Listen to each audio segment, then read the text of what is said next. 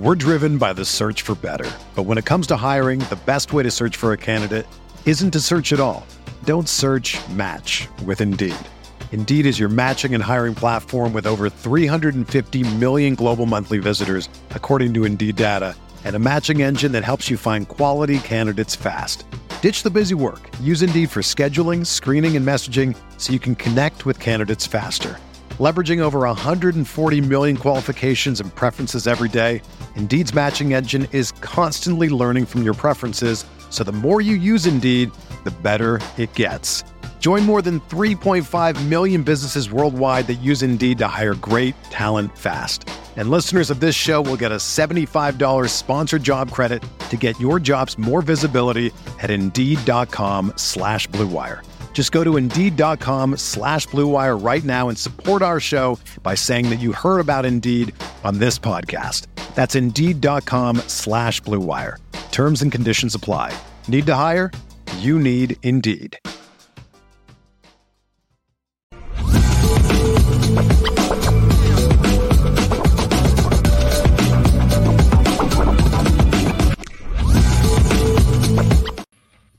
Lucky Lefty is on CFB Nation, presented by Twisted Tea. So, man, before we get to Notre Dame, and this is, you know, I don't do it a lot, but in about five minutes when we transition, I'm a, I'm going to give you I told you so. Mm. I'm going to give you I told you so. It's coming up, Lucky Lefty podcast. Colorado State and Colorado. Jay Norvell speaks out on Deion Sanders. His sunglasses. I don't know if you saw first take today. Nitpicking, nitpicking. No, no, no. Let me tell you the genius of Deion Sanders, bro. Do you realize in the last two days that he has created a sunglass brand, bro? Oh, he actually created one out of the. Yes, he created a sunglass brand, gifted the entire team. With his shades. Went on first take this morning because first take was in Colorado. Gifted Stephen A. and Molly and Shannon the, the shades Mm. and had them wear the shades as they interviewed him. and then revealed the website for, for pre-orders left. Oh yeah, marketing genius. Marketing genius, bro. And know then then then looked into the camera and said to all the top recruits, ain't hard to find. I said, come on, man. I said, this dude, this dude got a cheat code. Like yeah, he making it too easy now. It's, it's, this this dude is cheating right now. And and and everybody playing into it too. They playing into it because conventionally, you know, they get enough people to hate on him, he'll calm down. He just so happens to have a great quarterback, so he can talk his stuff. You know, Shedeur ain't no ain't no slack. So, So man, look, I they're playing late too. ten it's like a- o'clock. It's yeah, it's nine o'clock Eastern. It's like a seven o'clock kickoff out there. They Something like want- that. that's like that's past prime time. That's a Yeah, that's a Saturday Night Live time. yeah. We're driven by the search for better. But when it comes to hiring, the best way to search for a candidate isn't to search at all. Don't search match with Indeed. Indeed is your matching and hiring platform with over 350 million global monthly visitors, according to Indeed data, and a matching engine that helps you find quality candidates fast. Ditch the busy work. Use Indeed for scheduling, screening, and messaging so you can connect with candidates faster. Leveraging over 140 million qualifications and preferences every day, Indeed's matching engine is constantly learning from your preferences, so the more you use Indeed, the better it gets. Join more than 3.5 million businesses worldwide that use Indeed to hire great talent fast. And listeners of this show will get a $75 sponsored job credit to get your jobs more visibility at Indeed.com slash BlueWire. Just go to Indeed.com slash BlueWire right now and support our show by saying that you heard about Indeed on this podcast. That's Indeed.com slash BlueWire. Terms and conditions apply. Need to hire? You need Indeed.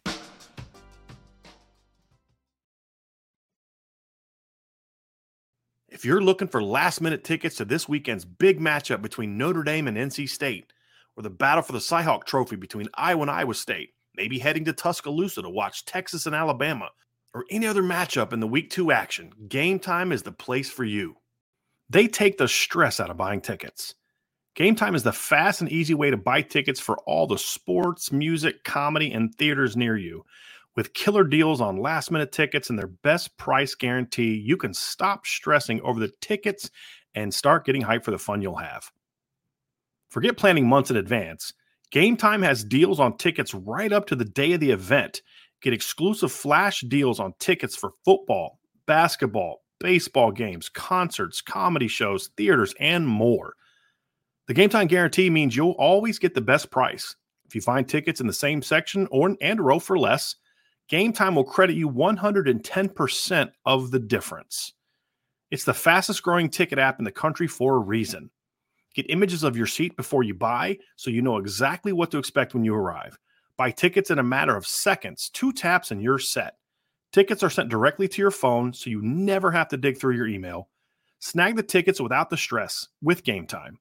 Download the Game Time app, create an account, and use code CFBNation for $20 off your first purchase. Terms apply. And again, create an account and redeem code CFBNation for $20 off. Download Game Time today. Last minute tickets, lowest price guaranteed. That's gametime.co. it is uh Graham Mertz. First of all, this matchup of Florida is uh, LSU. Or yeah. No, LSU plays Michigan, uh, Mississippi State this week. I mean LSU, um, Florida versus uh, Texas. No, no, no. Well, no, no, no. Florida versus it's a big. Oh man, Tennessee. Yes. Florida versus Tennessee. Graham Mertz, man, I'm tired of seeing him on TV. Ah, uh, look, man, I'm sorry. this is the failed Big Ten quarterback game.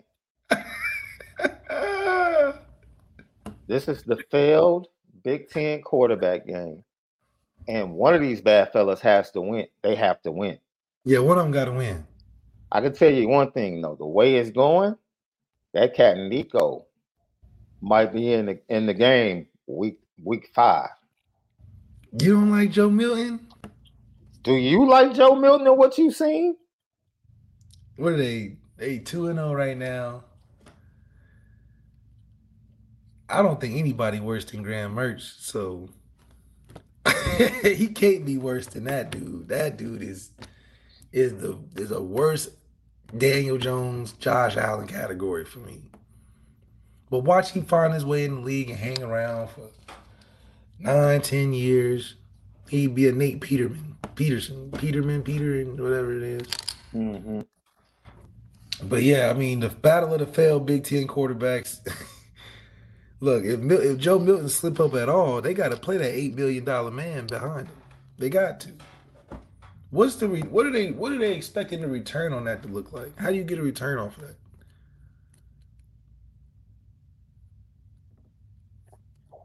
I don't know. That's a good question. That's a good question. I don't know. Mm-hmm. I'll tell you one thing though. If you're in the Chicago area, you can watch the Nerd Classic as Duke comes to town to face Northwestern.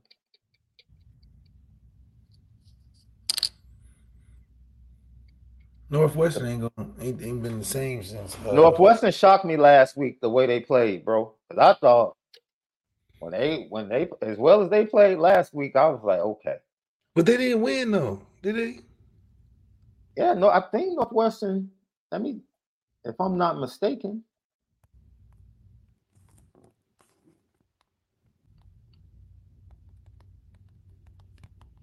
Yeah, they're one and one. They won last week. Mm. Yeah, that's what I thought. Oh, Illinois lost last week. They lost to uh Oh, I mean, they do. They played Kansas and Kansas and Jalon Daniels. Kansas ain't bad. They got they they got enough guys. They got experience. A quarterback from mm-hmm. California. He's pretty good. Jalon Daniels. Man, it's but I still don't know when it comes to development, Kansas did a good job development wise with what they're doing because they haven't been. They're like a Kansas. I mean, a mm-hmm. Colorado. Ain't nobody been talking about them for longer than Colorado, in my opinion. But they're finding a way to win, and um, you know that's what happens when you have good quarterback play. Jalon Daniels. It's, it's interesting you say that when you talk about Jalon Daniels because Jalon Daniels might be one of those guys you look at in the portal. Oh, 100 percent. Because they're, they're, they're messing around with him playing uh they they got this two quarterback system. He's clearly the better one. Him and uh what was that Nick Bean? You yeah, got the Nick Bean kid.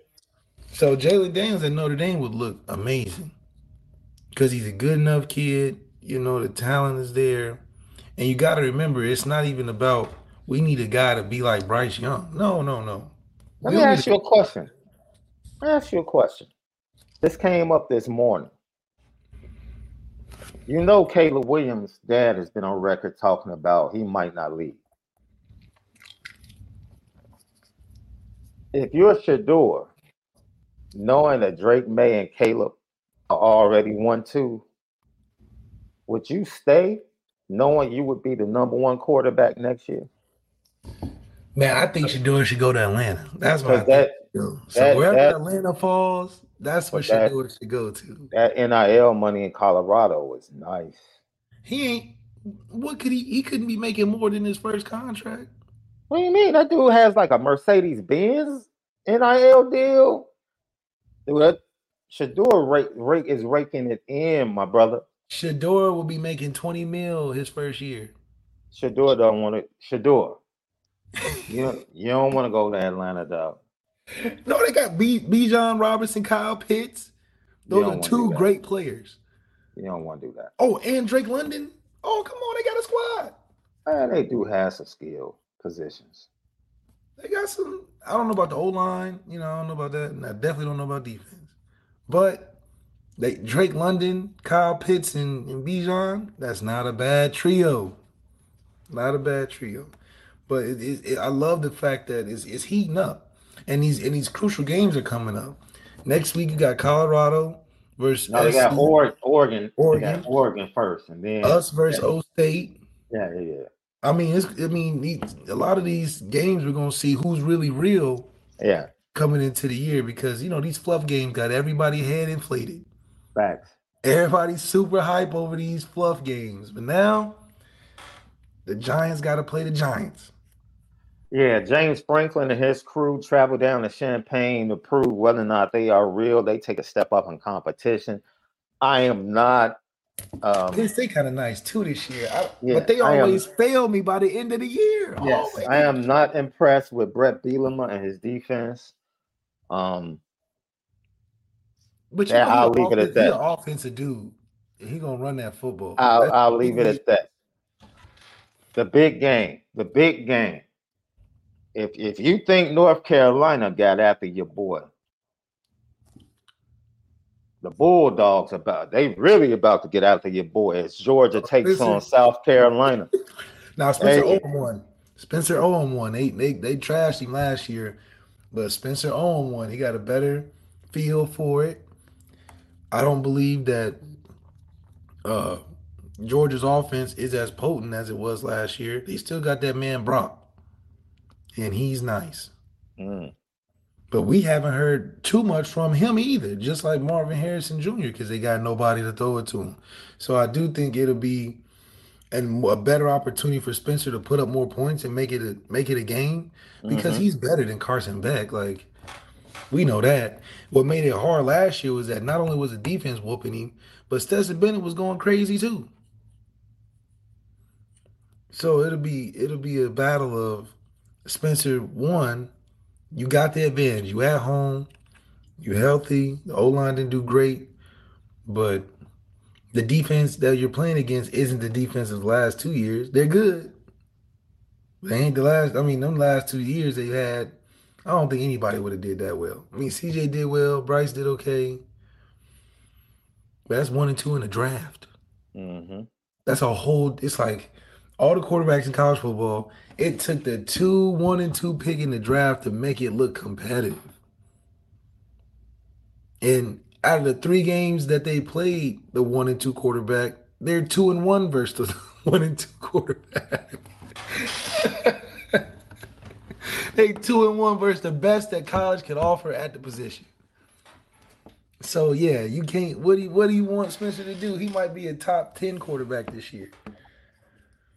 Hey, all I know is um, had the ice tub ready after the game, my brother. he got to stop taking them shots, but Spencer not super athletic. That offensive line couldn't stop North Carolina's front seven, and it's a different beast coming for you this week. Super different. Hold up, where's that game at? Ooh, it's between the hedges. Ooh. Yeah, it's in South Carolina. No, it's at Georgia. Again? How they get two home games? It's at Georgia, my brother. Yeah, I don't know then.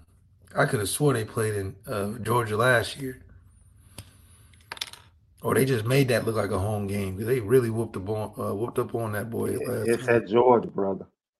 Yeah, it's going to be tough. that just changed the game right there. But Spence got the best talent in the country. Like just pure throwing the football. Spence, nobody's better than Spencer. So, you know, he just got to be able to get time to put it out there. Uh, Marcel has before we transition. A pretty good question. Will anybody go undefeated this season? That's actually this might be a season where because the Pac-12 football the committee's last hurrah, they're gonna try to the the committee's last hurrah, and they're gonna the do Pac-12 is definitely going to beat up on each other. The SEC does not have to this point a dominant team.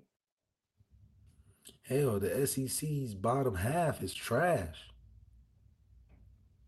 Bottom half tier teams, your Vandy's, your Mississippi State's, your Ole Miss is. Oh, didn't Ole Miss just lose? Mm-mm. Who am I thinking that lost? Ole Miss was down at halftime to Tulane, and then random cats in the second oh, half. Right, right, right. that cat Jackson Dart came out in the second half and just random. Dart, man, yeah, crazy. Just random dudes. Ole Miss has a big game this week. I think they play Alabama next week. Mm. Alabama don't got no easy schedule, but since Texas got better, they just they facing the gauntlet early. But that's why they probably won't, you know, to see Alabama in a top ten spot is like, oh, that's a hard drop off from one to ten, and and it was crazy because they probably wanted to drop them lower because of how they played, but they was like, all right, we love Saban too much, we can't you can't knock Saban that far back. but it's not much Saban can do. You locked in this whole quarterback quandary because I don't believe Tyler's going to be the answer. He'll last a couple games and then they're going to be he's going to get hurt or they're going to be like, well, he ain't pulling through enough. You can't have Jameis Winston style picks Facts. It's just not enough. You know, I don't think Saban's gonna like that. And they're gonna cycle through at least four guys this year. Uh, at least. Because not all, I mean, they, you know. Go ahead. Yeah, I'm sorry. Kids are solid. Yeah. Uh, Ty Simpson and, and Dylan Lonergan. Yeah. But it's yeah. like, man, those are just guys that are unproven. So yeah. you're really in a position. Nick Saban's probably like banging the the the, the, the the table about it, he's got a bunch of guys with no experience. Yeah. And it's and it's interesting because you would have thought Saban would have went in the portal and at least tried to grab somebody that's got some experience. He got grabbed Tyler, Tyler Buchner, who what experience is that? It couldn't have been hey. much if he didn't start the first game. So it's like, damn, like you got three guys that got less than three games in combination with each other. So they're gonna be better than that all year. Yeah. Yeah. LSU was shaky. Uh, they came out and played flat, looking like a Notre Dame team. LSU was looking like a Brian Kelly team. Right? yeah, that's right. Looking like a Brian a Notre Dame led a Brian Kelly led Notre Dame team. Um, they came see. out with like getting ran over. When have you ever seen LSU just get ran over like that? I mean, the running back was like pushing dudes out the way, smacking, smacking babies and flipping Bro, corners. I mean, they made they made dudes look crazy. They early on, their defense was struggling against Grambling last week. Mm. Grambling was busting the running backs were busting like 50 yarders. I'm like, yo. That's unlike Team.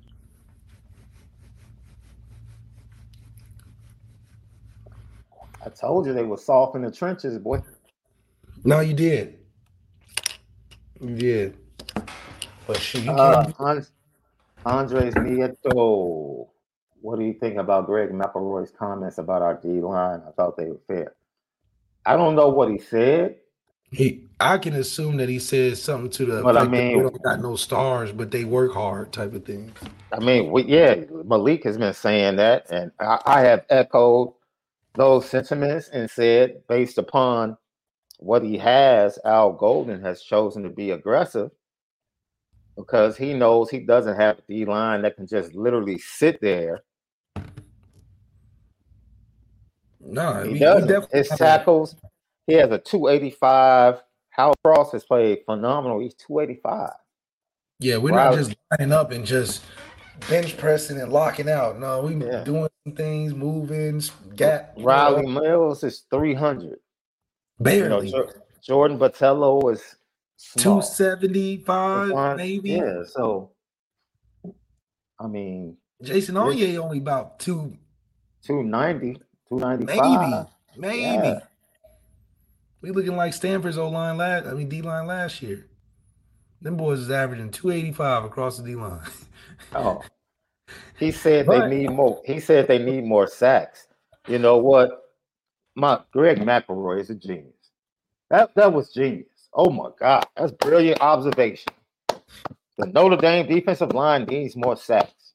No kidding. No kidding. No kidding. No kidding. We we said we are not going to have the production of a single sack leader this year. It's just not us. But we'll have guys that'll pop one game, and some guys will pop the other game, and some guys will pop this game. But as a unit, though, our scheme and what we do, we can make up for it, and we can play well that way finding a way to get turnovers and sacks is a whole nother level to it. And I think it's gonna have to come from individuals at some point in the season where they just like, I'm turning it on. Man, isn't it crazy? Like, I feel like we just can't get right. After years of having a defensive line and a suspect secondary. Yeah. Now we finally get a secondary that's that's top down. Top top notch and the D line is like it's just it's just whatever. It's just whatever. It's not even like where they're bad. They're not I'm not calling them bad. It's just they're just whatever. They're just I'm not gonna say they just out there, but can't say they playing bad, but they ain't making an impact to be like, yeah, they need to be watched out for. And it's okay because you know why? Our linebackers have gotten better. So that does complement the D line to where they only have to do enough to to make havoc because our linebackers have shown that they can make up for those plays in the back end.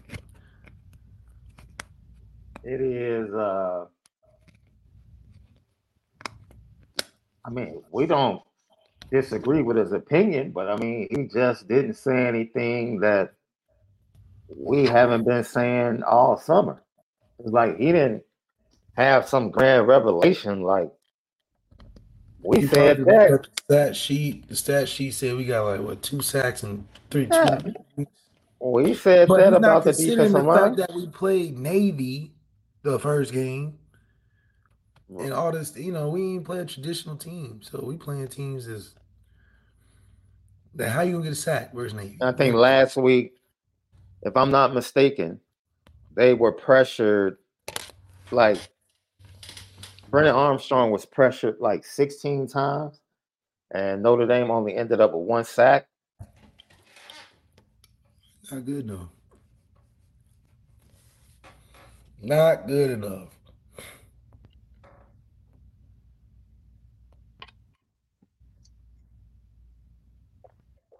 We talked about it last week. Like why Al Golden is aggressive with his safeties and his linebackers.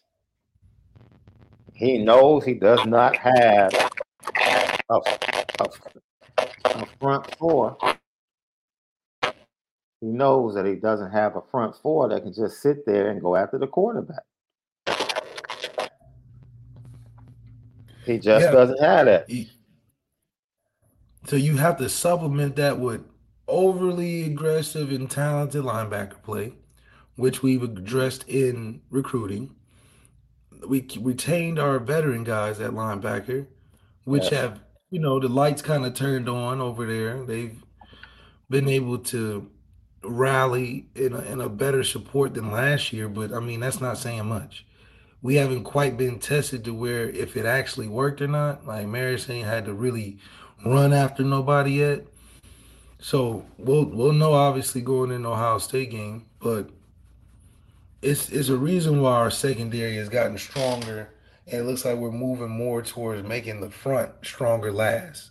We started making the back end stronger, then the linebacker stronger. Now we're gonna do the D line, but losing Keon Keeley, I think it would have been huge for us to get him because he probably would have added some bright spot to a D line that's just unsuperstarred. Like we have no superstars on the D line, which is you know, it's rare. We've always had one dude that was a marquee D line in some aspect, you know, but now not having one. Now I don't I'll say this. Because I see comments or people that disagree or didn't like what Greg I didn't I didn't hear what Greg McElroy said. So I'm just going by what Andre said he said. But we said Notre Dame from a sack standpoint would struggle because there is no dominant pass rusher per se. Right. They're they're waiting for someone to come forward. Yeah, we we said that all summer. So that's that's no shock to us. The sack numbers at this point aren't a shock to us. I, I'm I don't know about what they're being asked to do but if you're a defensive end on this team, you're not being asked.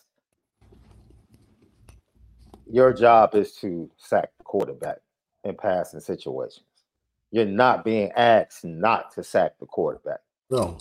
Jordan Botelho was being asked to sack the quarterback. Jalen Smith, Jalen Smith, when he comes off the edge, is being asked to sack the quarterback. Javontae is being asked to sack the quarterback when it comes to defensive tackles and all of the other stuff. I look. But like I said, they affected the game last week with the pressure they put on Brennan Armstrong. So that's right. That's right. You know, 16 pressures, one sack. You know, you might feel like, oh, they should have had more sacks, but they impacted the game with the 16 pressures and probably led to a couple of those interceptions and turnovers.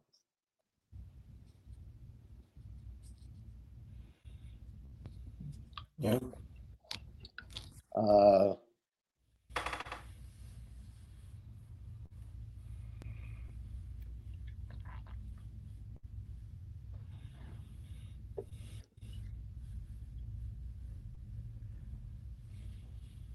like you know, Michael Campbell says Al Golden said they played the defensive line to keep Brennan Armstrong in the pocket. Yeah, Al Golden still wanted facts though. That's what I'm saying. Like you, it's like the scheme. It's like oh, I I heard what Al Golden said. Like Al Golden is not saying like, okay, you guys just dance with the offensive lineman and make sure Brennan Armstrong stays in the pocket and then don't don't sack him. No, that's not your job as the defensive end is to, as you keep him in the pocket, get his butt on the ground. So that's just like a team playing good defense, but they're not creating turnovers. You know what I'm saying? It's like, okay, we're playing great defense, but it, it sure would be nice to get some turnovers. Sure would be nice though. you know, it's like, oh, we we pressured the quarterback. You know, we're pressing the quarterback, but heck, it would it would be nice to get some sacks. Would be nice.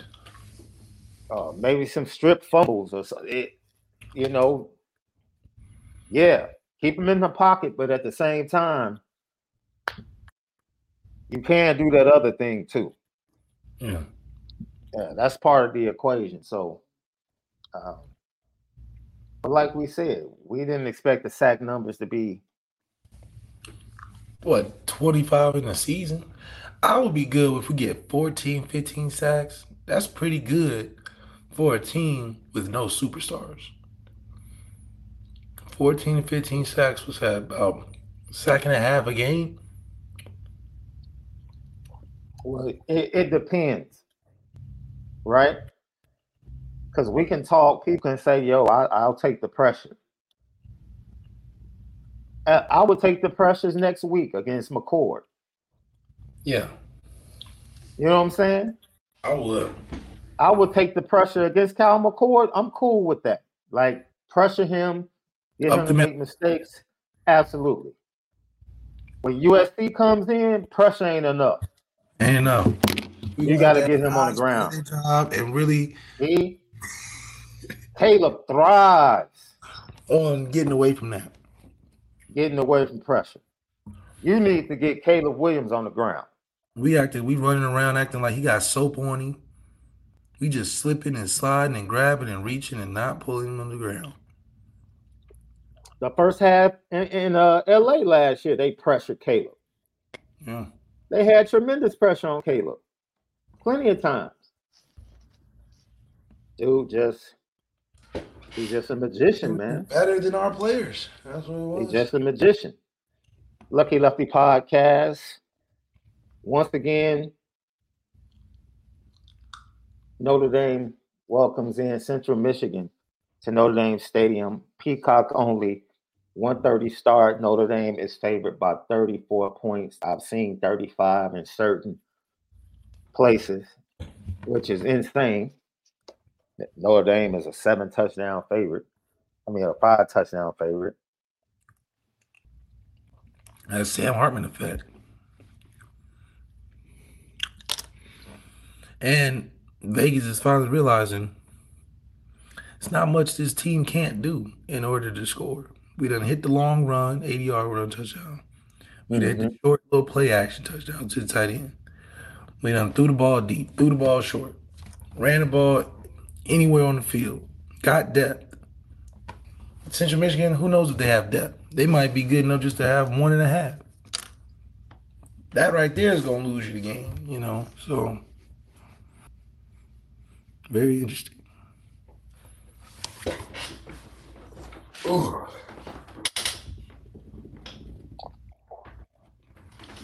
Lucky Lefty Podcast.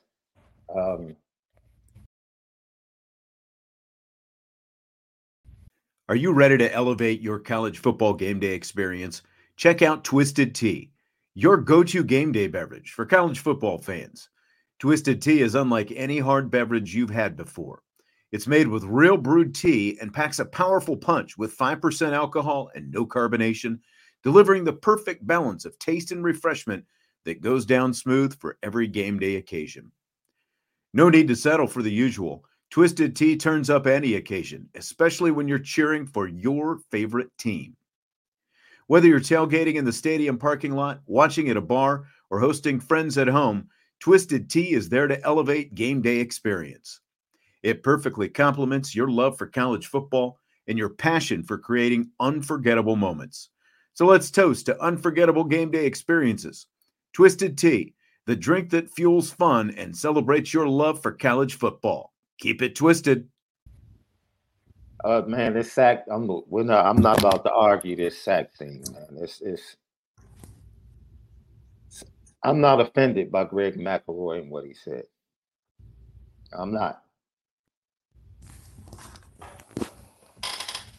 You do not have elite pass rushers on the defensive line.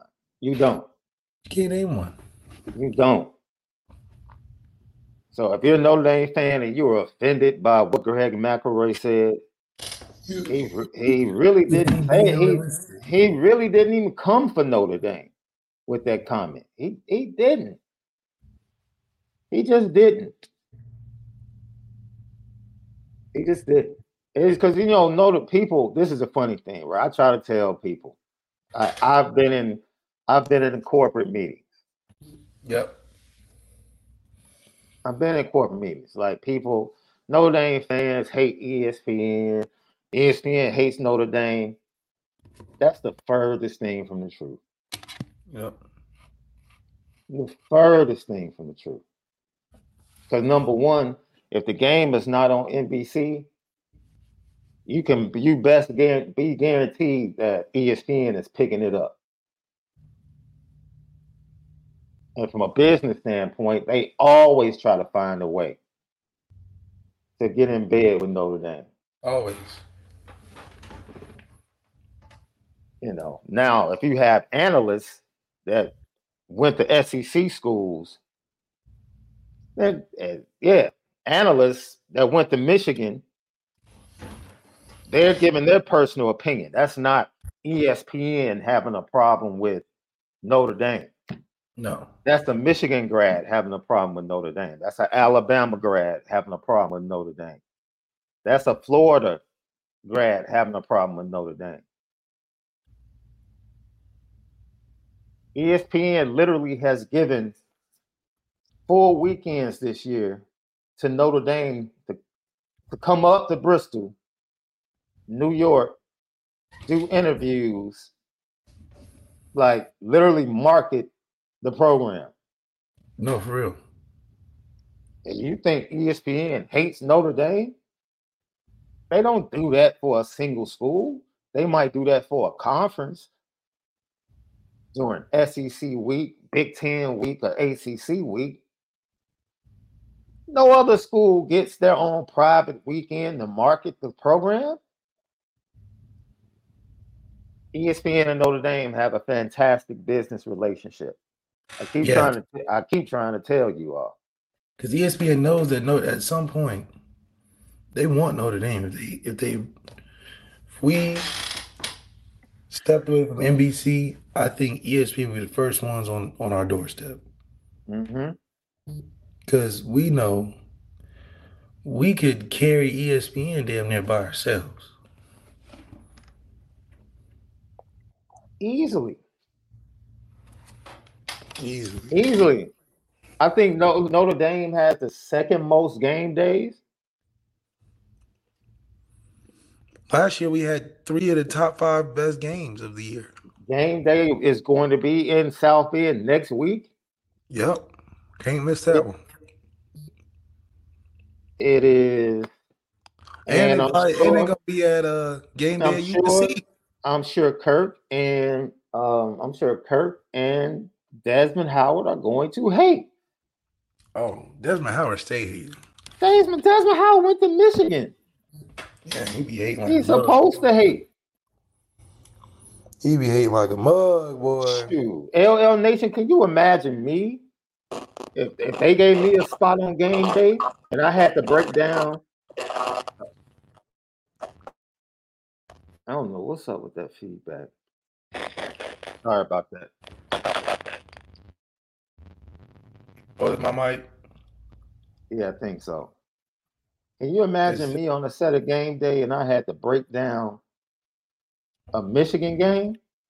Dude, I I, I literally would be in the, the you know the, the pre the meetings that we have leading up to the show. I literally would tell producers, y'all don't want me to do that.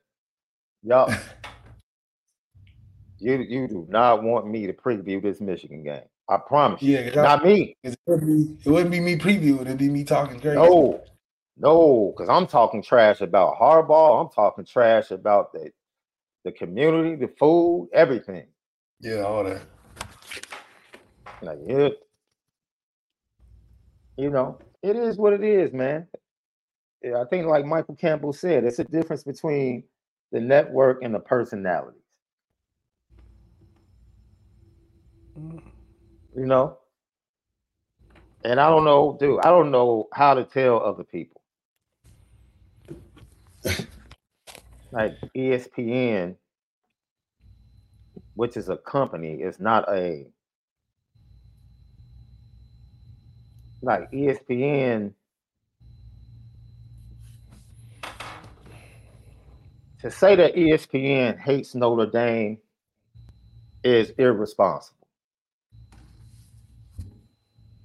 Because your athletic director has been in bed with ESPN heavily during his tenure.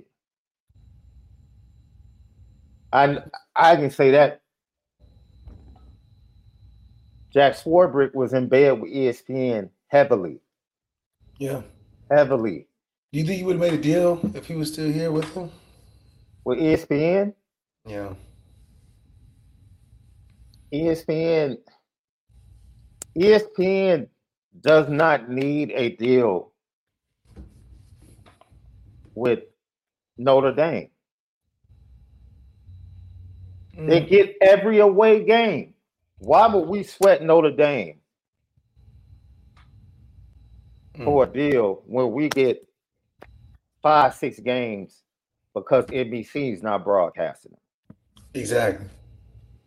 We get the big ESPN game. We get North Carolina on the road. We get Clemson. We get Flo- Florida State on our airways on ABC. We don't we don't need to cough up a big check to Notre Dame. We already get their good games. The, the USC game was on ABC last year. The Ohio State game was on ABC. ABC not NBC. ES- now, ESPN, home game, home dude, game that would be NBC. This year, those two games on NBC. Okay. Those two games on NBC. But guess what ESPN gets? Prime time. Clemson. What was that last part? Sorry. ESPN gets Clemson prime time. Yeah, it's Clemson versus. Uh, it's it's yo, it is. Bro, I try, dude. From a business standpoint, Notre Dame and ESPN have been in the same bed for years. I don't know whatever this pub- public perception is that makes people feel like ESPN wants Notre Dame. No, they don't. For what? Well, they already have them. Yeah, they get it's like a it's like a they get package, right. They get every away game, every single away game hmm. is either on ABC or ESPN. I mean, every single one. And, and they get the NBC, and they get the Notre Dame bowl game. ESPN does, yeah. I mean, yeah, you. Yeah. For real. When Notre Dame makes the playoff, they get Notre Dame. Dude, ESPN does not hate Notre Dame as a network. John Skipper. I mean, and, ESPN loves Notre Dame so much they let Drew Pyne be on the ticket. Dude, John Skipper. John Skipper. And your athletic director are very good friends. There you go. There you go. You just let the cat out the bag. And through great friendship comes great relations. That's it. The Notre Dame athletic director has great relationships with every top executive at ESPN. Every single one.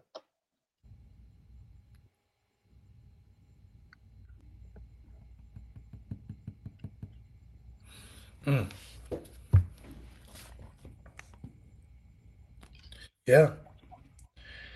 I think the best thing for Notre Dame, though, moving forward, especially for Pete Bevacqua, is to stay in the the the thin line of we're winning and doing it our way, but keeping those deals uh, very aligned to what Notre Dame can stay in control of. Because in my opinion, it's about control. It's about control, not giving up that access to where Notre Dame can't break off and do their own thing. I think they've been very solid in keeping their own lane with this, but not get overly outside the box, but stay right, right close to the fire because I think there's a lot of things that Notre Dame can impact, especially if we win. I think us winning a mm-hmm. championship, we make the rules for college football because we would be too big of an independent to be categorizing as a five seed every season. It just doesn't sound right, especially if we win the championship. If you know, it's just one of those things. It just really is. Like I said, I've been in the building, in the meetings, personally. I've heard the conversations about Notre Dame. It's just irresponsible to say the network hates Notre Dame. It just is. Yeah. ESPN really likes us for real. It's just irresponsible. Matter of fact, if you want to keep it a buck, the SEC and the ACC and the Pac 12 over the last decade have probably had more conversations with Skipper and top executives about why is Notre Dame getting this exposure. Exactly. They have, they have their own network. Why are you putting them on? Why are you covering this game? And in the face of all the other conferences, want Notre Dame not to have so much exposure on ESPN, ESPN has pretty much been like, eh, whatever. That's it. Yeah. I can't listen to that. Whatever. So I'm telling you, that Jack Swarbrick has relationships with the top executives at ESPN. I'm telling you, Jack Swarbrick has been to ESPN Chicago when we were the main hub for Notre Dame football games and, and basketball.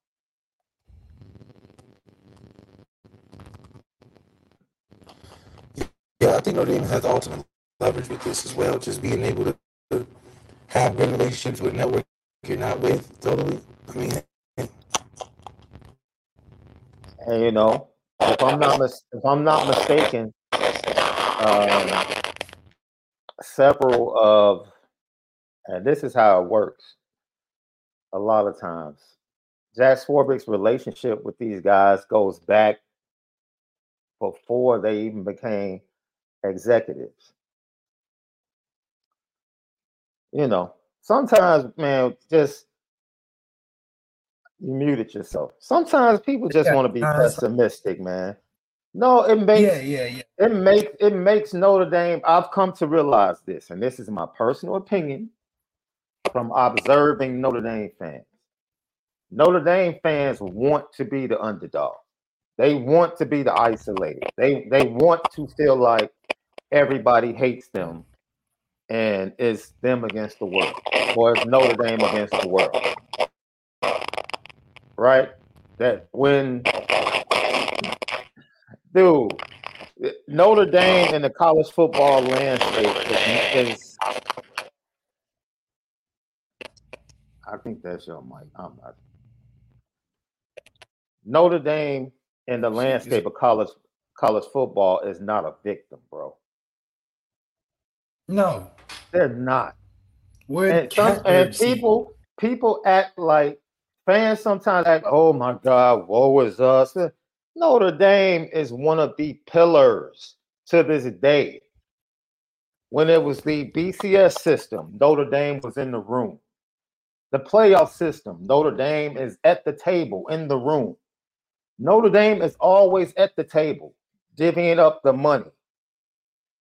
Always. And, we're the and ones, making we're the ones passing out the Uno cards. Absolutely.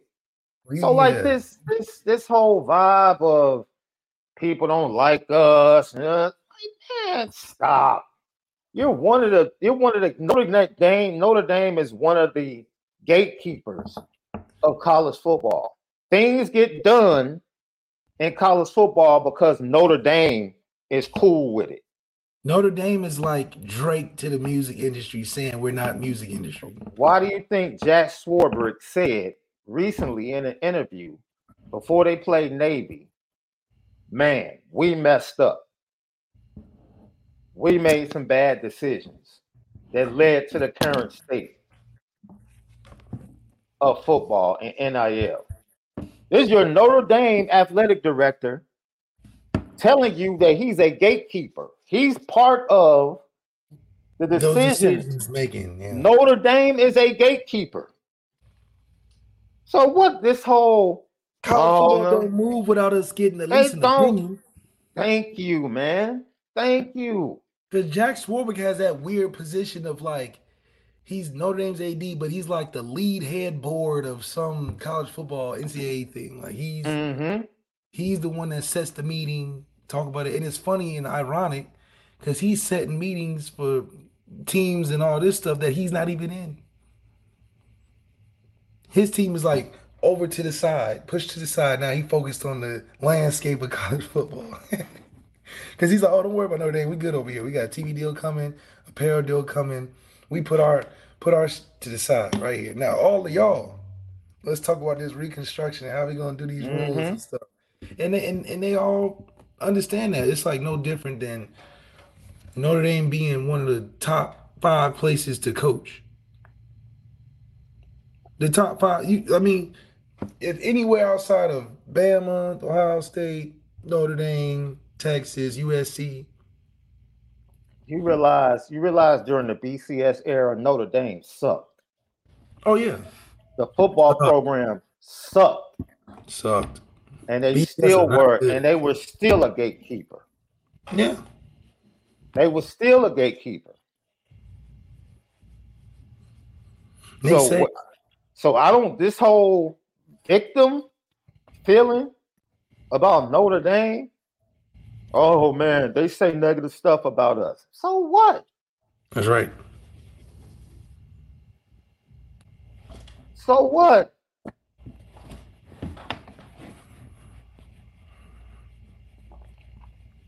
So, so what? So what? When when you're the lone wolf in the in the jungle that moves to the beat of your own drum, guess what's going to happen? We're gonna be making some things shake around. People now. are going to talk about you. Yeah. That's what happened. When you're LeBron James and you're the best player in the world, guess what's going to happen? Negative press. If you, you know, when Michael Jordan, negative press. Like, dude, Michael Jordan. It, it's like, dude, people they pervert the fact that the Notre Dame brand is the strongest and best brand in college football. They allow people being mad, other people being mad about that, right? Because other people want that to be a part of their conferences. And somehow, some way, the fan base twist that as in to take it as everybody hates us. No, that's no. If, if Notre Dame didn't have value, Why is it?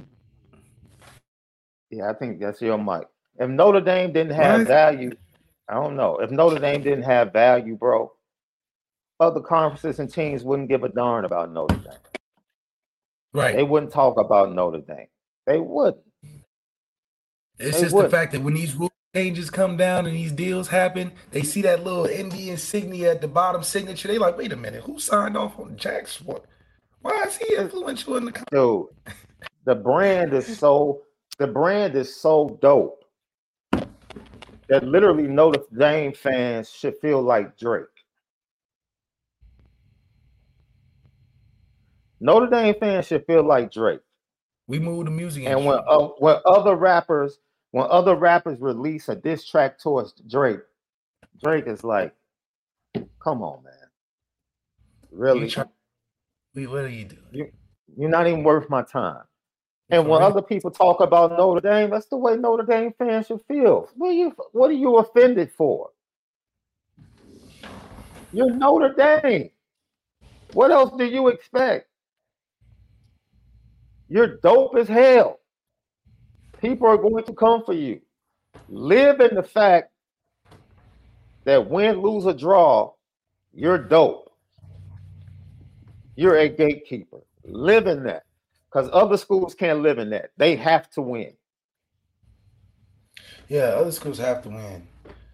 And they they they don't have the flexibility to do the things we can do. I think that's the other thing. Bro, Everybody's tied up in some conference. If Alabama does not win, they don't have a singular voice. Nick Saban has a powerful voice because he wins. Let let Alabama fade. Alabama's voice is the SEC conference. They don't have a singular voice. Kirby Smart has a voice now because he's winning. Before Kirby Smart, the conference spoke for Georgia. Dabo is slipping. Dabo just refuses to jump in that transfer portal. Dabo is slipping. Yeah. The, the ACC speaks for him if he's not winning. Notre Dame is the on, only school that will always have a singular voice in college football. And people hate it. They hate it. People hate that. But that's why it's the either hate it or love it fans of Notre Dame. There is no in between. Teams that either either love Notre Dame or you got the people that just cannot like us even if they wanted to. Just due to the they don't like our involvement in everything. But hey, listen. We got to make the rules somehow. You know what I mean? We have a huge brand that affects the trajectory of where college football goes, especially from a rule basis, because you got to think even right now, the NIL deals, rules, and all that is going to be dictated based on what Notre Dame is doing. Yeah. If Notre Dame wins the championship, NIL is going to be real finicky. Yeah. Because the way we, if we win one without doing it, that's going to be a major voice in these discussions on what to do with NIL. Absolutely. Do it without the bag. Yeah, you may live short term, but we have done it the same way, and look at us. And I think that's just where it's just going to be the double edged sword of is it helping us or not? But from the standpoint of where Notre Dame is in the college football landscape, we're in the catbird seat. And this is the funny thing. People are because I'm, I'm I'm trying to find the right word because I can probably relate this to terrestrial radio.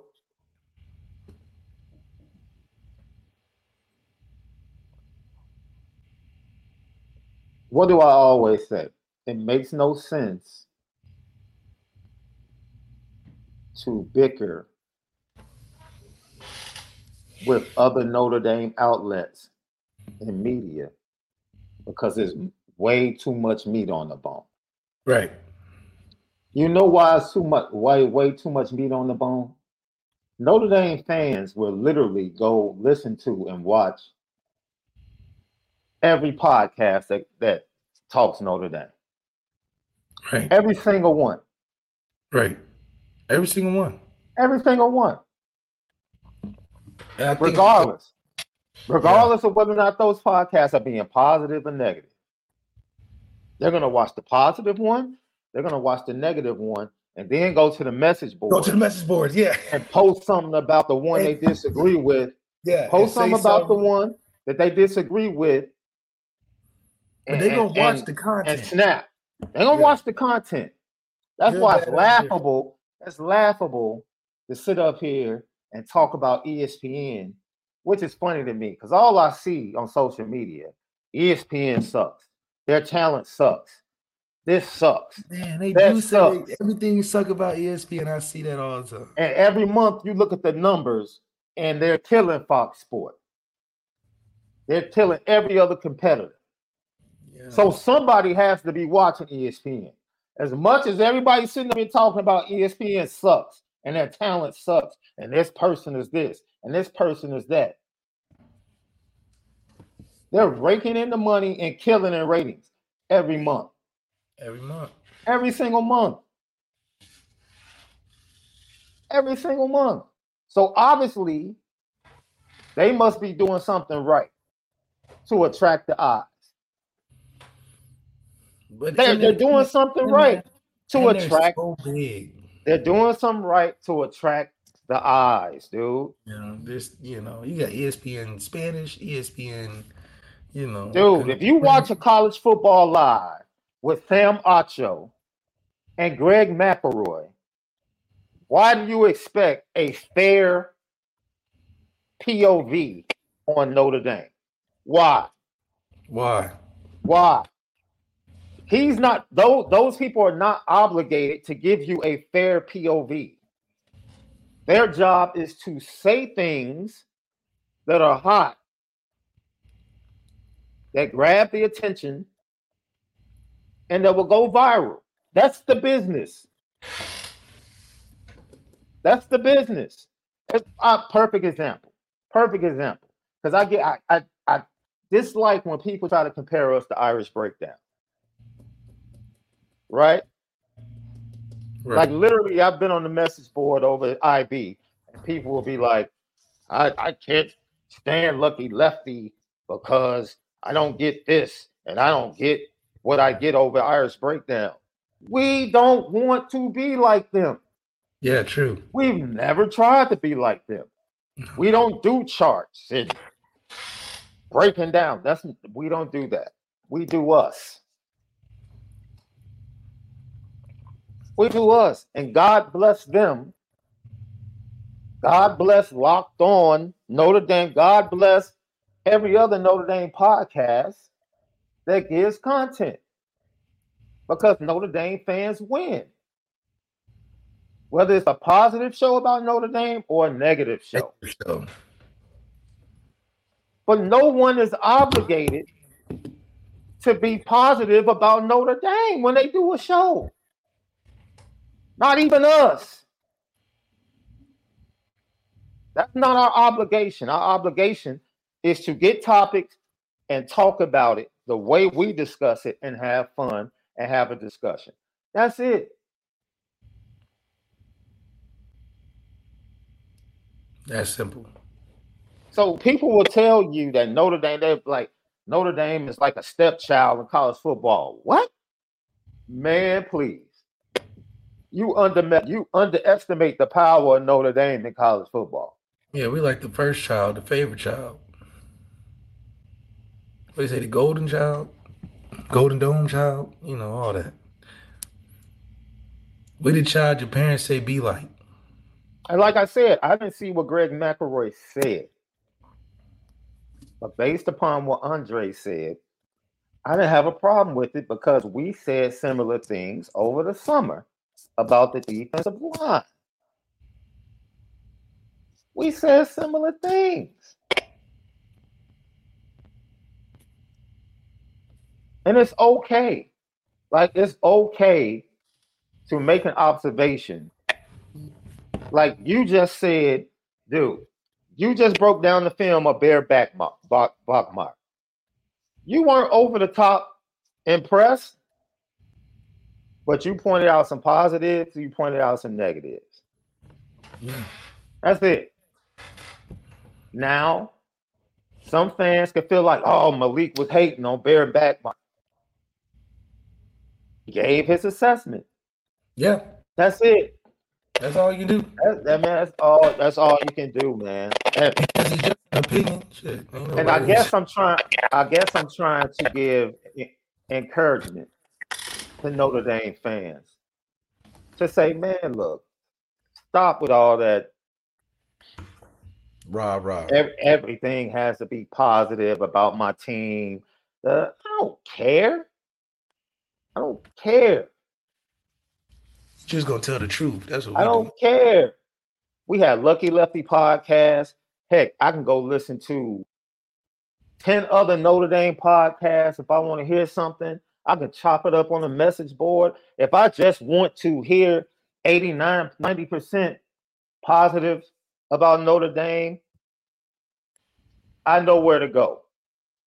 But to be mad at ESPN when a former Texas player and a former Alabama player are talking about Notre Dame, if you expect positivity from them, then there's something wrong with you. Yeah. Because the vast majority of the time, that you're not going to get that. You're not. You're not.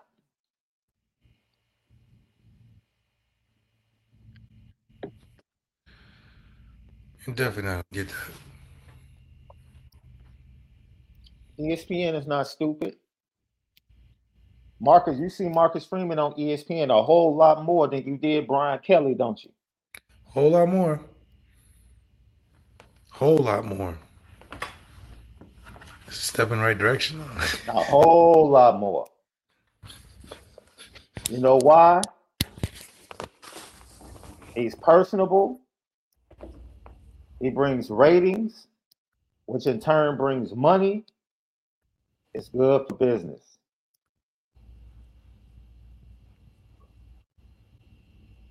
So if you were mad because you felt like Notre Dame didn't get a lot of coverage under Brian Kelly, your coach was boring. Basically. Or I wouldn't say the boring. program under him was dry. He was more uninterested. Very dry. And you didn't have a star quarterback. What are we talking about? They didn't cover Notre Dame. You did have a star quarterback. Your coach was dry and the program was dry. Yeah, you won games. Like it would be terrible if we got. I'm Brian just telling you. I'm just bringing. That's the business. I'm sorry. That's the business. People might not want to hear it, but that's the business. It definitely would be terrible if Brian Kelly was at school with this NIL thing going on. Because on top of us, then the obstacles to not give NIL already, Brian Kelly just get more lazy he probably go from regular golf to putt putt golf. He just trying to, you know, pickleball or something. He's just trying to find something to do. He's not going to compete. He's not going to take the steps to address it. Because look at him now. His transfers are FCS transfers all the time. why you why you get on these FCS transfers? it's crazy, man. It's crazy. This is a great discussion too. It's a great discussion because it just shows you the different emotions of Notre Dame fan. I don't give a darn about recruiting rankings, man. I don't care. I don't care. Like you can sit up here and talk about, you know, how Notre Dame is covered, and it it man, it really affects recruits. No, you know what affects recruits. You know why Chicago kids are down on Notre Dame because Notre Dame and the coaches haven't put in the work in Chicago. It ain't got nothing to do with. It. Stop blaming. ESPN has nothing to do with that. Zero. I'm talking to the Chicago kids. Has nothing to do with podcasts, magazines, articles, ESPN. Hell, Michigan is talking to the kids. I know that. You want your flag in Chicago? Come plant it. Put in the leg work. That's how that happened. Use excuses like network TV and other affects recruits. Nah, bro. Win games and put in the leg work. Then do that. Win September 23rd, kick Ohio State's butt, and then put in the leg work and watch things change in Chicago, regardless of what ESPN does. Quick. Change quick because our influence is crazy. We go down there and show face and put that little polo on with the ND sign. It's gonna go crazy. That's it. And it's just a little effort. It's not is what 80 miles away. That's it. That's it, man. Slide on down Notre Dame. You know, but it, it just shows you, like, man, looking at the chat, and I love it. It just shows you the different emotions that people have towards the brand as a fan, how they feel, and you can get caught up in certain things. Man, Notre Dame is a gatekeeper in college football, bro. Yeah. Notre Dame is a gatekeeper. And regard, I can't do I can't speak for the, what's at the core of the relationships that exist between Jack Swarbrick and exec. I can't speak to that. I just know they have relationships. It could be a college relationship, it could be a financial relationship, it could be a myriad of different types of relationships. But you best believe, you best believe Notre Dame is at the table. And they do not get left out. Lucky Lefty podcast. Left, I told you so. Okay, you was talking I told about- you so. Here is Al Golden talking about Drayk Bowen. You know, before he got injured, so uh, it's not going to take me long to get comfortable again. Um, I think the kid's a winner. He's tough. He's a competitor. It means a lot to him. He studies. You know, and that's usually the biggest hurdle for young guys. You know, the, the ability to play with poise and execute under pressure. Um, even though you may only be hearing a call for the third, fourth, fifth time as opposed to some of the older guys who, who who've you know had it for a couple of years. So uh, I think that's where uh, where Drayk does a really good job in his preparation and his studying and really devoting a lot of time, making a lot of sacrifices to get it right. So I'm excited about him.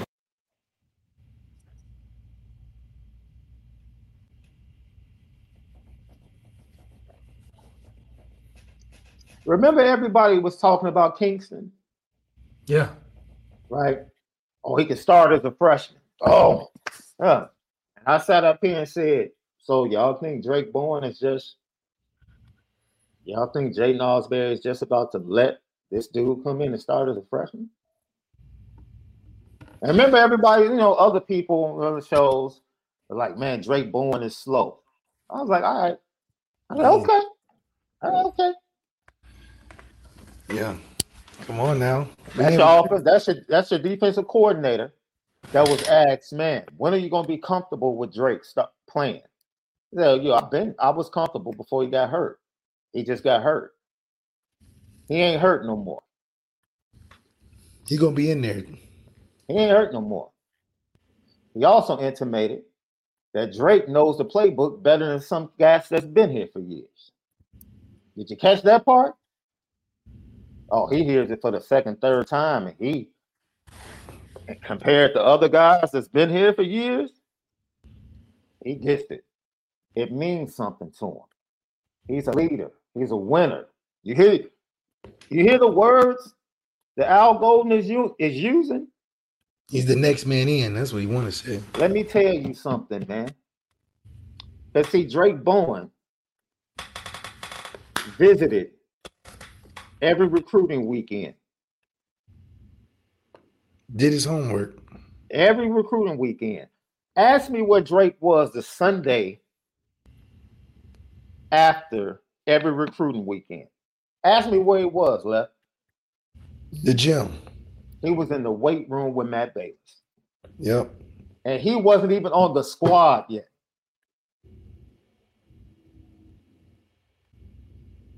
He would visit, rock with the recruits, wake up Sunday morning, and go work out and in Notre Dame's weight room. He's different. That's what that recruiting does. You done got him right. Got players that want to play football. So when everybody was like, "Oh man, I heard he's slow down," all right, I told you. The dude's different. Him and Jeremiyah Love, or I think Aneyas Williams is different. I'm big on Aneyas Williams. I think he's going to have a huge, versatile impact. And I just don't know how they're going to play everybody. I think it just makes it so much tougher. The recruiting classes are getting better. But man, I think Aneyas Williams would be similar until the effect of. Hey, bro, Look here, man.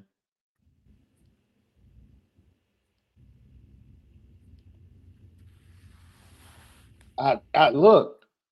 That was the look. If you think, and I'm not saying the evaluation because I think it was uh Goolsby. I think it was Goolsby mm. that made the statement about Kyngstonn, saying, you know, he was good enough to start as a freshman. Sorry. And I don't disagree. Uh, first of all, Mike Mike Goolsby played the, the position. So I'm not about to disagree with his assessment of Kyngstonn. My point was Drayk, Drayk and that's that spot is occupied. Like Drayk isn't about to just give that spot away. Like I watched Drayk during the spring. I watched him and Jaiden Ausberry side by side make plays on the second team defense against the top offensive line consistently. I'm just Notre Dame has a really bright future in that linebacker room.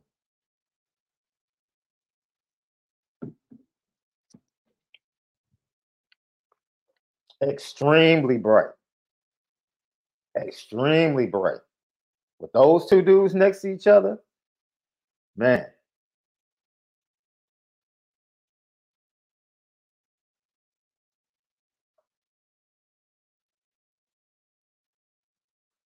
And once again, Michael Campbell, dude, that's your conspiracy theory that you talk about, man, all of that, all that stuff you talking about means nothing in Chicago. Nothing. Might mean something down in Texas, might mean something down in Florida. Chicago kids don't give a darn about what ESPN says about Notre Dame or what articles are written. know what they care about? Whether or not Notre Dame is winning and whether or not Notre Dame is doing their due diligence in the city. Period. That's it. All that other stuff, recruiting rankings, and all of that other stuff, I don't care if Notre Dame is great. One, four, seven, eleven. Are you adding talent? Are you making the roster more talented? And the answer to that is yes. Notre Dame is a more talented roster than they were two years ago. That's it.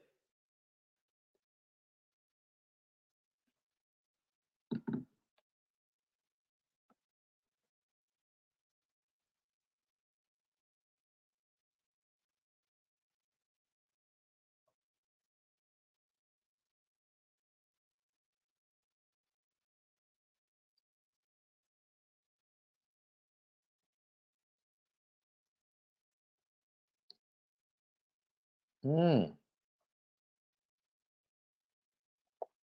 Luke Kirkwood, you already talked about this Bear and Deuce situation we got going on. How good does it feel to have two top quarterbacks fighting over a spot to play on the team as a fan base? It's it's part of the elevation of that quarterback room, and I would uh, give Gino Guidugli a huge uh, tip of the cap to say, yo, good job. You're making an imprint as a quarterback coach, especially in recruiting.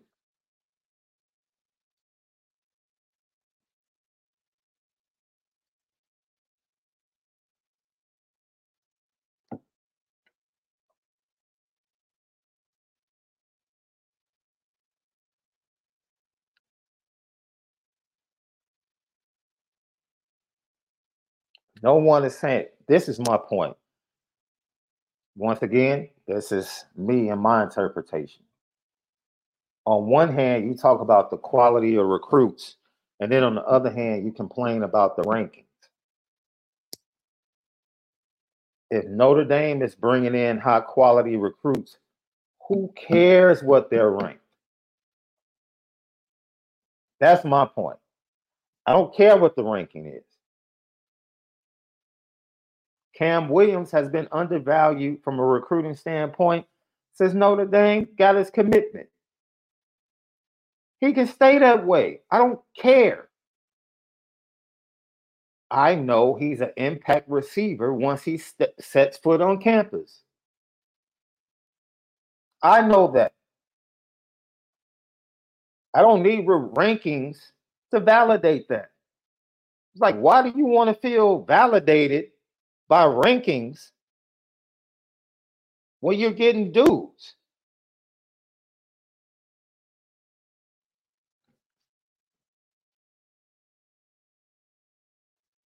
I don't need rankings. I know he's a five star. He can stay a four star. He can stay ranked where he is. I know a five star receiver is showing up in South Bend next year. I know that. Notre Dame knows that. Who cares where he's ranked? No one. No. I don't care. On3 can continue to drop him. Anybody else?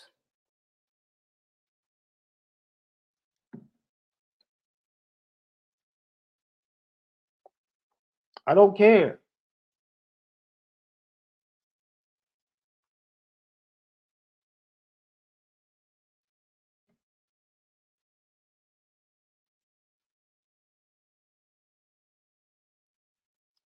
Luke, man, Zaxby, Zaxby's only gave you a couple of pieces of uh things of sauce. Last time I had Zaxby's, I think I was in uh Mississippi uh, in May.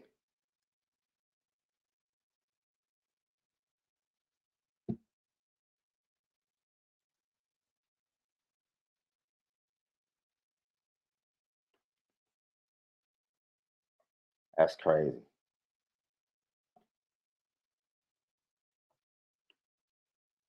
Before we get out of here, man, it was a great show today.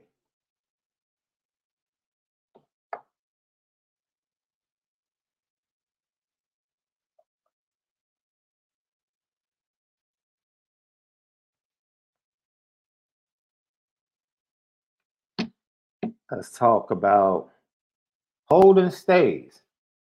Now, I told you I was doing my whole told you so thing. We did the tight end preview, and I said Holden Staes would have 30 receptions and would be like big in the in the red zone, like touchdowns. That was my prediction. Well, Gerad Parker talking about the damage Holden Staes is starting to create with the offense. Would be, you certainly hope it's not a surprise of success. I think that it happens. Um, the tough part about this life we all live is, is we want it right now. And um, as we've talked about as a program, and certainly uh, from Coach Freeman and us on this side, that stuff takes time. And I think it's just been a lot of work by Holden to uh, trust the work he's put in in the room and put himself in a position to where the ball kind of finds you. You know, and that's what happened for him last game, and certainly happy for him. And and for our offense for those things to happen.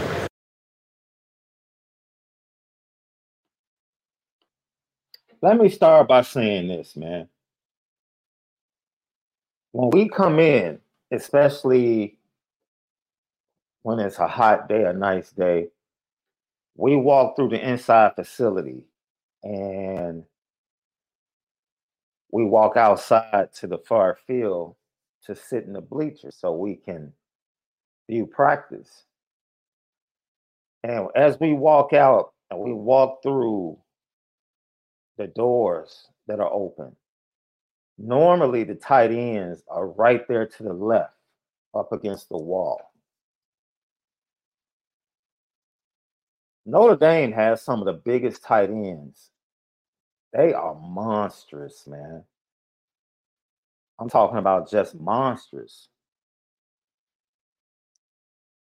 So when you talk about Holden Staes coming on and Eli Raridon, who's bigger than him, like, yo,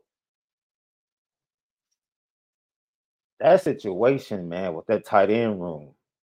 Yo, I'm I'm telling you, man, the talent on this roster, which I agree. The talent is, but left, we bring you back to get your three keys to a victory Yeah, I, was, I, I got the you know I'm got the meetings and stuff. Good grief. I'm just like this, man. Like I was just telling the Notre Dame fans, I don't care about rankings, dog. No, I don't not care about recruiting. Rank- I don't, man. I don't care about recruiting rankings. This because you know the recruiting websites are tied into networks, Of which course, are tied, which are tied into conferences. of so I ex- I expect biases You're gonna have to have them. when it comes to Notre Dame recruits. That's I why they expect it. tank all of our recruits as soon as they get to Notre Dame. As soon as they commit, they go from a five star to four and a half star. Like how did that? How you drop? You committed to a top program and you drop in rankings, And it's hey, it's all good because I understand the game. and that's why they'll never give us the number one recruiting spot. No matter No. how good we recruit, we'll always be top five, uh, uh, five to ten. We'll never be one, two, or three because they, you know, Alabama and Georgia and Ohio State pay too much money. You got, but you have to keep Notre Dame in the top ten. You got to keep them in the top ten. Yeah, we're gonna, be, yeah, we gonna be in the top 10 for sure. 'Cause you got to keep the Notre Dame fans' eyes connected. That's right. You got to keep those descriptions. And they and they like to play with us now. They'll put us at two, Absolutely. have us at three to the They'll end, keep us in the top three all spring. all the way until we All spring. drop, drop below uh, Washington or something. You know, Absolutely. Whatever. All right, Malik's three keys to a dub brought to you by Anora Whiskey, AnoraWhiskey.com, that premium American whiskey, AnoraWhiskey.com. Man, the three keys is put a nail in the coffin early. I think that just has to be the staple for these games that we're supposed to win.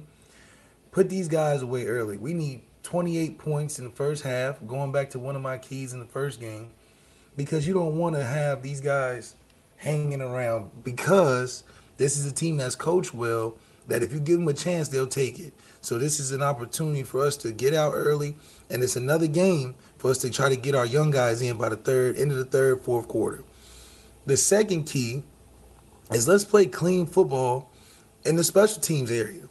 Let's try to change field position. Let's work on how far we can kick, you know, on range wise, getting ready for the Ohio State game.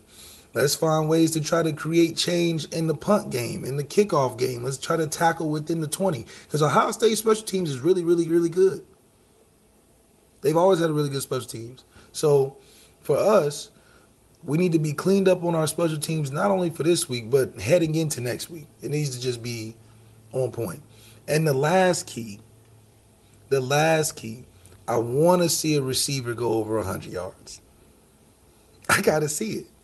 Some put somebody over 100 yards just to let people know Mm-hmm. that this is this is we can go this direction if we need to. And if you and if you're trying to bear down and, and play man, we got something for that. So this is the game to show that and and abuse it. If we got the matchup, keep taking it. Keep taking it. We need a we, matter of fact, we need a couple receivers over 100 yards. That's the key. Give me two receivers over 100. Special teams cleaned up. Try to make some change in special teams. Change the field. Try to steal possession, maybe work on the special teams, getting ready for next week. And the first thing is 28 points from the first half. We got to put them away early. Don't let them hang around and try to get our young guys in by the end of the third and fourth quarter. Lucky Lefty podcast. And then, you know, like I said, man, there's a wide range of feelings and emotions that people have when it comes to Notre Dame talent and recruiting. And you're welcome to feel the way you feel. I'm trying to tell you that anxiety, that anxiety of feeling like the world is against us and having different theories and all of that stuff. Let it fall to the wayside. Man, if you want to stress about that, feel free. Stress about Feel our free. situational football. That's what you got to stress about. Feel free. Like there- there's a Keon Keeley discussion going on right now as Malik goes back to his meeting. Keon Keeley's mother told you why he left Notre Dame. Keon's goal was to make it to the NFL. That's it.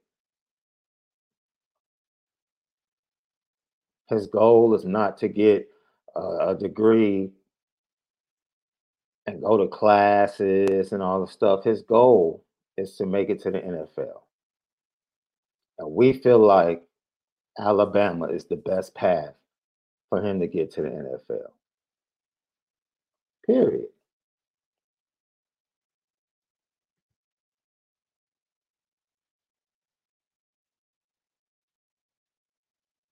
That's it. That's it. And if Notre Dame had defensive linemen that were first rounders, like Alabama has lined up for the past 10 years, they would have been able to counter what Alabama did in the recruiting.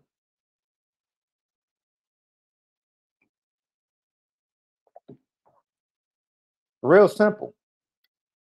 I had nothing has nothing to do with rankings, articles. It's real simple. That's why I said you want to change the narrative. Start winning big games. Start beating good teams. That's it. That's the first step. We can sit up here and talk all that other stuff. Next Saturday in Notre Dame Stadium is the first step of Marcus Freeman going to the next stage of this program and changing the narrative. Next Saturday night. That's it.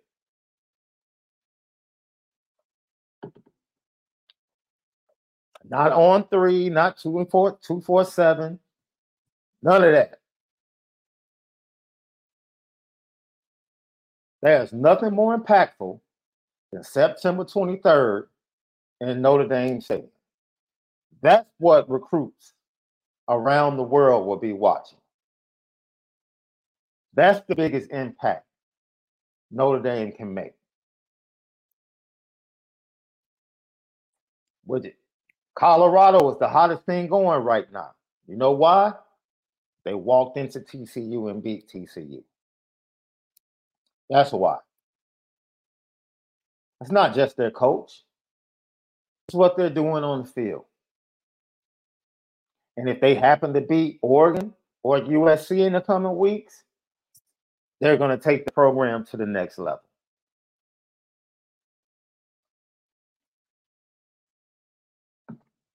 Notre Dame has the same opportunity in this stretch where they get Ohio State, Duke, USC. You beat Ohio State and USC at home, you don't have to worry about On3 and 22, 247. I promise you. I promise you. Beat Ohio State with Deuce Knight in the stands next week and watch what happens.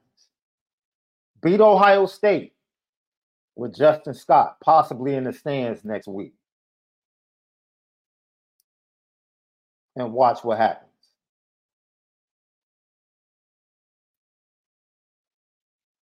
Nothing about rankings and articles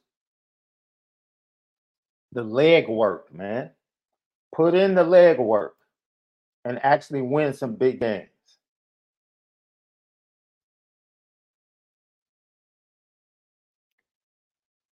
Lucky Lefty podcast.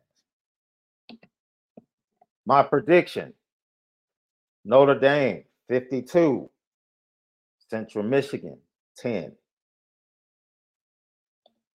Notre Dame 52, and Central Michigan 10. My brother Antoine Porchrideau, I appreciate that. To everyone that has given their well wishes about me and my health, love you guys. Thank you for continuing to follow us, lock in with us, and to support the podcast. Uh, left, we will do our post game show Sunday because Left will be traveling back from Buffalo on tomorrow on Saturday.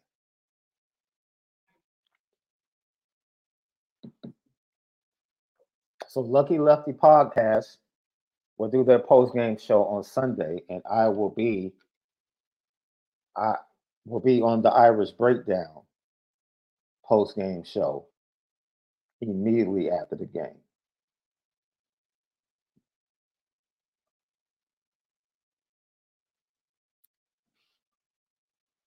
So appreciate you guys. Have a great weekend. Enjoy the game. Remember, it's Peacock only. Peacock only. Uh, maybe you can get a trial to watch the game. But enjoy it. Central Michigan, Jim McElwain, Charlie Frye, they bring their team in to face Marcus Freeman and the Fighting Irish, 2.30 Eastern time. For left, I'm Shaun, man. Have a great weekend, but most of all, spend a